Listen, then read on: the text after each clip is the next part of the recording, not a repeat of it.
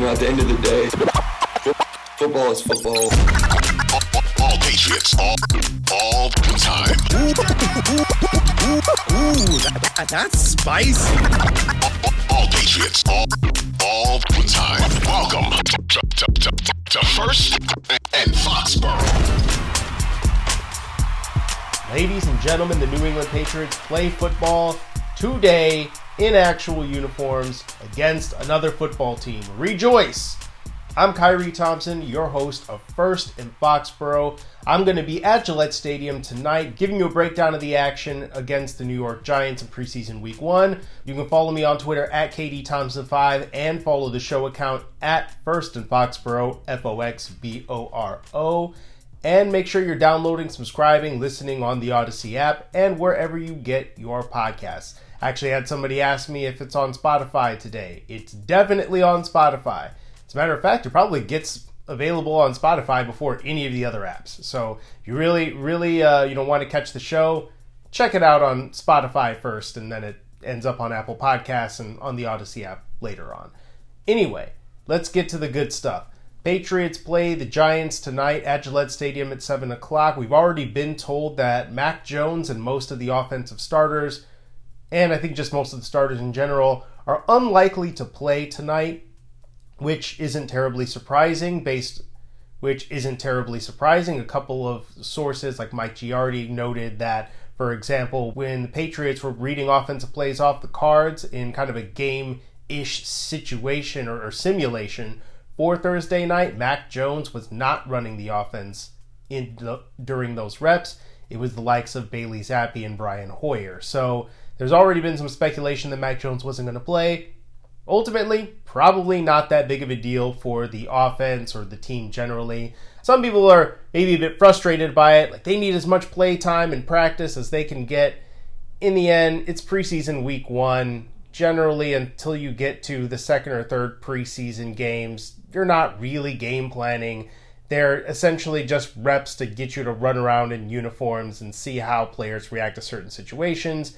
You don't really need to see veterans doing that, even when you have a new offense that you're working on.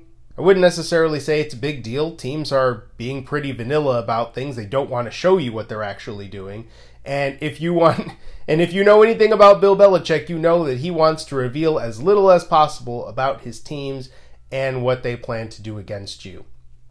The other part of this that we should remember is that the Patriots have joint practices scheduled with the Carolina Panthers and Las Vegas Raiders over the next two weeks. Those are definitely going to be very competitive, very spirited practices.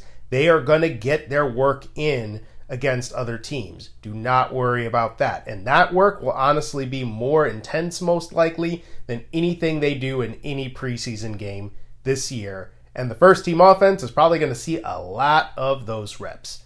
So my bottom line here, don't sweat it.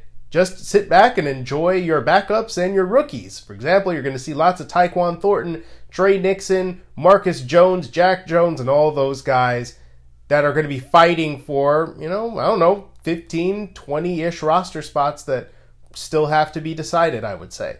Now, since I brought up Tyquan Thornton, there are some rumors floating around today about Tyquan Thornton and where he is sitting with this team and what it means for the West, for the rest of the wide receiver room that I want to get to. And of course, there's also some speculation regarding my other team, the one that I grew up with, the Chicago Bears, one of their disgruntled stars, and whether or not the Patriots should want to trade for him. I had an interesting discussion with a couple of fans yesterday about that that I want to get to. Let's start with Tyquan Thornton first, and you know what? These two topics might end up intersecting at some point. We shall see. Let's start with Tyquan and the receivers, though, first. Good news on this front. We've seen at practice, even going back to O T As, that Tyquan Thornton might be better than a lot of people considered. I think when they traded up, when the Patriots traded up to take him number fifty overall, a lot of people were calling it a massive, massive reach, and just, yeah, he's, he's going to have to sit a year. He's not going to be ready to play in the N F L. He's too skinny. His wrists are too tiny. How's he going to hold up against N F L competition? How, he's, how is he going to hold up against jams by physical cornerbacks? That last one's probably still a good question to ask. But I think that what we've seen for the most part is that Tyquan Thornton is much better than most people thought that he was going to be. His hands have been super reliable. Again, have not seen him drop a pass at all, even in drills. I mean, every once in a while something will go incomplete where it's like overthrown or, you know, a quarterback misses him or he catches the ball but his feet are out of bounds or something like that. But just generally, if it hits Tyquan Thornton's hands, it is not hitting the ground and it is not getting ripped away from him. He's been very impressive in that regard, and he has been running the entire route tree. He's doing drags, he's busting out hitches, he's doing post corners and all that kind of stuff. Like, it's not just sending him deep. Like, okay, Tyquan, go run that way, go run fast. No, he's definitely shown that he's a bit more of a complete wide receiver than that. Even if there are occasions where, hey, you know, you need a little bit more instruction on how to run this route, or getting bumped off of a route by a cornerback's jam and has to readjust. He's continually been impressive, and he's also contributing on special teams. I think this team really likes him, and that's what Doug Kyed of Pro Football Focus has been hearing as well. As a matter of fact, he spoke with a team source that said that Thornton has impressed the Patriots enough to where they want to see him handle more first-team reps and see how he responds. In that scenario, if Tyquan Thornton really is starting to see more time with the first team and, and pushing for a bigger role this season than people imagined, a la Ramondre Stevenson last year, what does that mean for the rest of the receiver room? The answer, apparently, is that one of those veteran guys ahead of Tyquan Thornton might be on the market. In particular, Kyed and other sources pinpointed Nelson Agholor as a potential trade or cut candidate if Thornton continues to ascend. I should note that in this article, they pointed out that the Patriots could really go through most of those veteran receivers, including Devontae Parker, whom they just signed, Kendrick Bourne, Jacoby Myers, all those guys go down the list and say, okay, look, maybe we can move on from this guy and give Tyquan Thornton a bigger role. That said, if you want to parse through things a bit, Devontae Parker, I mean, he's new, and he also gives you something you don't have in these other receivers, and I think potentially he is, could be the best receiver of the group, all things considered. And Kendrick Bourne and Jacoby Myers have been extremely dependable. They both had career years last year. So that kind of leaves you one option, Nelson Agholor. He was definitely the least productive of all of those receivers last season. He struggled to mesh with Mac Jones. And from a financial standpoint, if the Patriots could move on from him, because they're still kind of tight against the cap, I think they only have about five million dollars of cap space right now, which they probably still need to clear some money in order to operate and just be able to sign players down the line. Like if they want to go through cuts or add a veteran down the line, they're going to need a little bit more money. So being able to move on from Nelson Agholor would be some decent savings for this team, especially if you're talking about the trade market, because they would save about nine point nine million dollars by trading Agholor and would only suffer about five million dollars or so in dead money. Cutting him is a bit more onerous. I don't think that would serve the Patriots quite as much because, yeah, you would save, you know, a little bit over four million dollars in cap space, but you take on ten million dollars in dead money. So I don't know that that's something the Patriots really want to do this year. Plus, Agholor's been solid. I mean, he's had a couple of moments where, you know, he had a drop, a pretty bad drop in the in-stadium practice last Friday. He had a rough drop in practice this week as well. And you can still see some of the times where it looks like he's fighting the ball when he's, you know, tasked to go get it down the field or do a jump ball catch or something like that. It's still not entirely natural. But I think what this offense has done, as, as poor as it's gone at some points, it has given them a look at what Nelson Agholor looks like when he doesn't have to be an ex-receiver all the time. And I think the early returns have made him look a bit more dynamic, getting him the ball in space, letting him be a little bit more shifty, take advantage of that speed. So you could say that Nelson Agholor's stock in this offense could potentially be going up. That said, you could also look at the injury histories of Devontae Parker and also the fact that Tyquan Thornton is a rookie, and you don't know how he's going to hold up this year. You could look at that and say, you know what, maybe we should just keep him, meaning Nelson Agholor, as insurance, just in case we need the depth, because I think that was one issue last year. The wide receiver depth failed them, and they were really hurting for good options at that position. having more good players is always better than having fewer. But I think we saw this last year with Sonny Michel and Ramondre Stevenson, though. Michel was a productive player, helped them win that Super Bowl in twenty eighteen, and he was looking like, you know, improved player as a pass catcher in a running back room that was pretty well stocked coming into training camp last year. And essentially, they were just like, you know what? We really like what we got in Ramondre Stevenson. He's not just going to get the red shirt. He's good enough to play now. We want to see him in action. And they trade Sonny Michel. It's a little bit different because he was on a rookie contract and he's a running back, right? Not a receiver that you just gave, what, twenty-two million dollars to or so in a free agent deal last year. At the same time, there's just precedent for the idea that, look, okay, we got this veteran that we like, but this rookie is a better value and he's a good enough player to where we just want to see what he's got.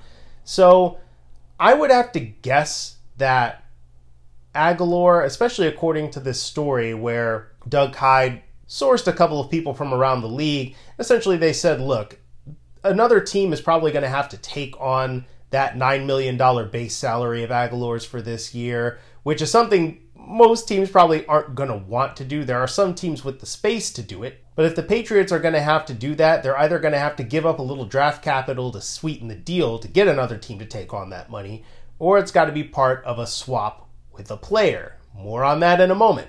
So look, I would say most likely Nelson Agholor is probably going to stay on this team, at least to start the season, unless they can find a trade partner that is willing to take on that money. And as I mentioned, the Chicago Bears could be a team, and particularly a wide receiver needy team, big time, that could fit that bill. And the Bears happen to have a player who is very good and very disgruntled at this moment because he is not getting paid what he wants to get paid, and that is all-pro linebacker Roquan Smith, who just requested a trade from the Chicago Bears on Tuesday, citing negotiations that he's not happy with with the new Chicago Bears front office, including general manager Ryan Poles. Smith has come in and basically been a plus starter since he came into the league in twenty eighteen, where he was the number eight overall pick out of Georgia and made second team All-Pro last season. Very, very good player, very dynamic, and generally the kind of linebacker that the New England Patriots do not have on this roster. There's no doubt that trading for him makes their defense better and more dynamic and gives you more options for how you want to play certain things. He's not a big guy. He's, what, two thirty, two forty or something like that. So he's one of those smaller linebackers that the Patriots have kind of been loath to play at other points. At the same time, they're kind of trending a little bit more in that direction by putting guys like Mac Wilson out there or Raekwon McMillan or Cameron McGrone and, and kind of rolling with a position group filled with off-ball linebackers more like that, as opposed to the big thumpers where they only really have one of those right now in Jawan Bentley. So contrary to the past, I think Roquan Smith would actually fit better with this version of the Patriots than you'd think, especially in terms of having a fast player in the middle of your defense that can go sideline to sideline, track down those uber-athletic quarterbacks and running backs, and take some of those matchup issues that running backs and, and you know, sometimes bigger slot receivers or tight ends can present you, because he is a good coverage linebacker. Here's the problem. Roquan Smith is entering a fifth-year option year, which is literally the last year you can have on your rookie deal, and he's looking for an extension over twenty million dollars a year. I've even heard to an extent it could be higher than that. And when you think of Bill Belichick and the way that he builds teams and builds defenses, it just does not feel likely at all that Belichick would trade for, first of all, that he would trade for an inside linebacker who is, like, this isn't a bargain. Like, this isn't like a, oh, I'm going to trade Chase Winovich for Mac Wilson, or I'm going to trade a fifth or sixth round pick for Randy Moss. See, that's the thing. Belichick has always been willing to go out and get good players in the trade market, but typically, he's doing it for guys that he finds are a bargain, right? If he can get you for a good deal, he'll do it. I mean, you might point to something like him trading a second-round pick for Mohamed Sanu. I think that was just a scenario where it's like, look, we need a receiver to maximize the Super Bowl window. Let's get this veteran guy we know we can, he can produce, and we'll worry about the repercussions later. I don't think the Patriots are at that point right now. This is not a team that's been a Super Bowl contender for the last eight seasons or whatever in a row, where it's like, look, okay, we need one piece here or something like that. Roquan Smith, to me, is not the one piece away that the Patriots need to be a Super Bowl contender. And on top of that, you would be asking Bill Belichick to potentially extend Roquan Smith if he did trade for him for some reason. You'd be asking Bill Belichick to extend an inside linebacker. Yeah, I get it. The Patriots are going to be pretty flush with cap space next year, but it feels like there are better uses for your money than to do that. So I would guess that's probably not going to happen.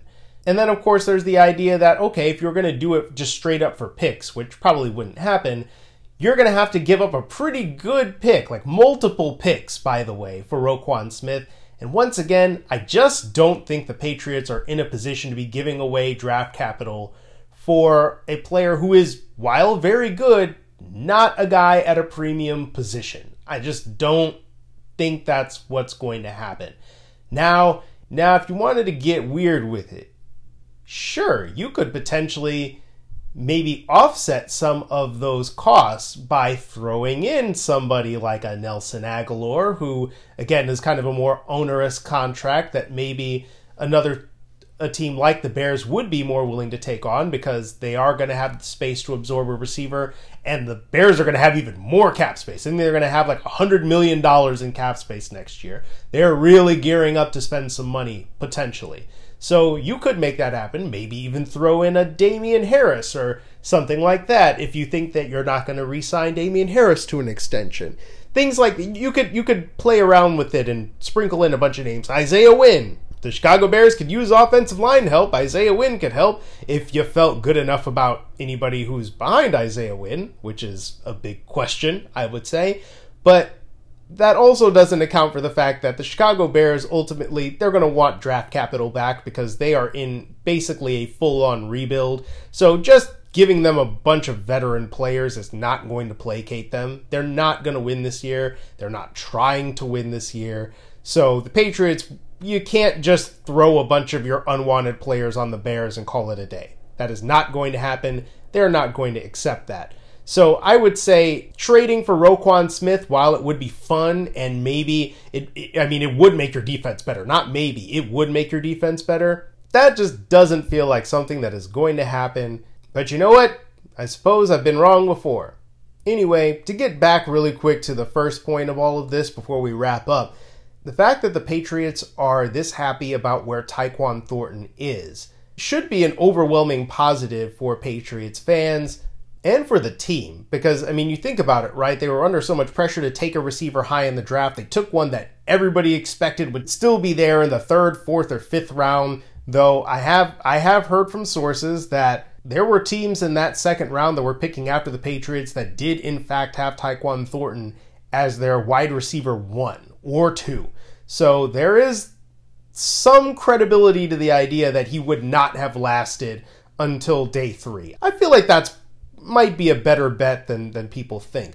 But look, ultimately the way that he's played so far seems to be justifying the pick.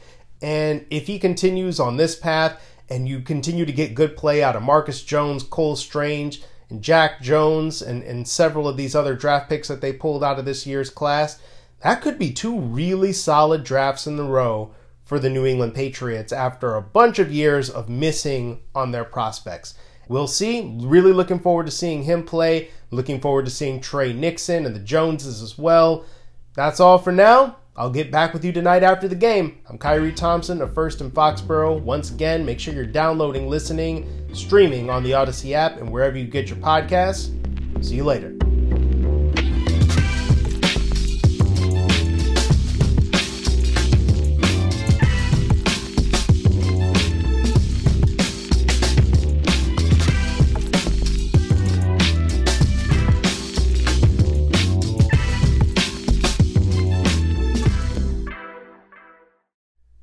Just after I finished wrapping up this past episode of First and Foxborough, I saw online that James White Super Bowl hero for the New England Patriots had announced his retirement after nine seasons in the N F L. In a tweet with a picture of himself and the Patriots logo with a, a thank you note to his teammates, his family, his friends, the Patriots organization, everybody, and wrote, "New England will be in my heart forever. Thank you for unwavering support over the years. I am forever grateful. This chapter has been one that I will cherish. I look forward to what is next." So obviously a, a happy retirement to James White, and just wanted to talk a little bit about White and his, his amazing career. I mean, so obviously here was a guy who, fourth round pick in twenty fourteen, had to kind of come into his own as a, the pass-catching running back for this team, and obviously his, his biggest career highlight was those fourteen catches for one hundred ten yards, three touchdowns in Super Bowl fifty-one, that amazing comeback of the Patriots against the Atlanta Falcons. James White scores the game-winning touchdown in overtime to seal the deal. I mean, you know, an incredible moment, and just so reliable throughout the years, on third downs especially, whenever they needed him, wherever they needed him. And he looked like he was going to be off to a pretty solid start last year. He re-signed with the Patriots in free agency. He gets hurt in game three, in week three against the New Orleans Saints. And I was there that day at Gillette Stadium. I mean, the air just went out of the building watching him go down, and you know, getting him loaded up on the cart and taken off the field. I mean, you could just feel how devastated the team was, and really the fans were, to, to see him go down that way. And as it turns out, that was his last snap playing in the N F L, which, again, I said this a couple of weeks ago, if that was his last snap in the N F L, which it now is, I mean, what a great career, and, and congratulations to him on that. And you know, he signed a two-year deal to return to the Patriots in free agency. Um, I think we thought that he was maybe going to be a little bit further on in his rehab than he was, and it turns out that wasn't the case. You, we could see him walking around a little bit at O T As and minicamp, and it looked like he was going to be a long ways off, that it was going to be a long road back for him. He started off training camp on the PUP list, and you know, I think here you go. Um, he decides to, you know, hang him up, and much respect and, you know, more power to him for, for doing that, and, you know, moving on with the next chapter of his life, uh, which, you know, it, it's interesting because, you know, when he re-signed with the team last year, um, and one of the things that came out was that he got his degree in biology, in, in like biological communications, and that was something that he promised his parents that he would do. And you know, that's another thing about James White, is that he played through um, you know, the tragedy of losing his father, and you know, again, just being reliable through all of that, you know, personal hardship and, you know, his injuries and, and, and all of that. And I, I remember that was the first time I had actually interacted with James White. It was on a Zoom call. I wish I'd gotten a chance to ask him this question in person, you know, but I asked him about his degree, and you know, kind of got to share the fact that, hey, we both got degrees in science, and he got a little kick out of that. And um, he was talking about using his degree in um, you know, science communication to talk about the COVID vaccines with his family, and uh, you know, the, the dangers of that, that COVID nineteen presents, and, and all of that, and uh, having those discussions within the locker room too. Just a, a very professional person, and somebody that clearly has a lot of respect and, and you know, deserves a lot of respect and love within the Patriots organization, both for what he's done on the field and what he's done off of the field, what he means to that team. The running backs, the offensive players were always so clear about how they felt about him as a teammate.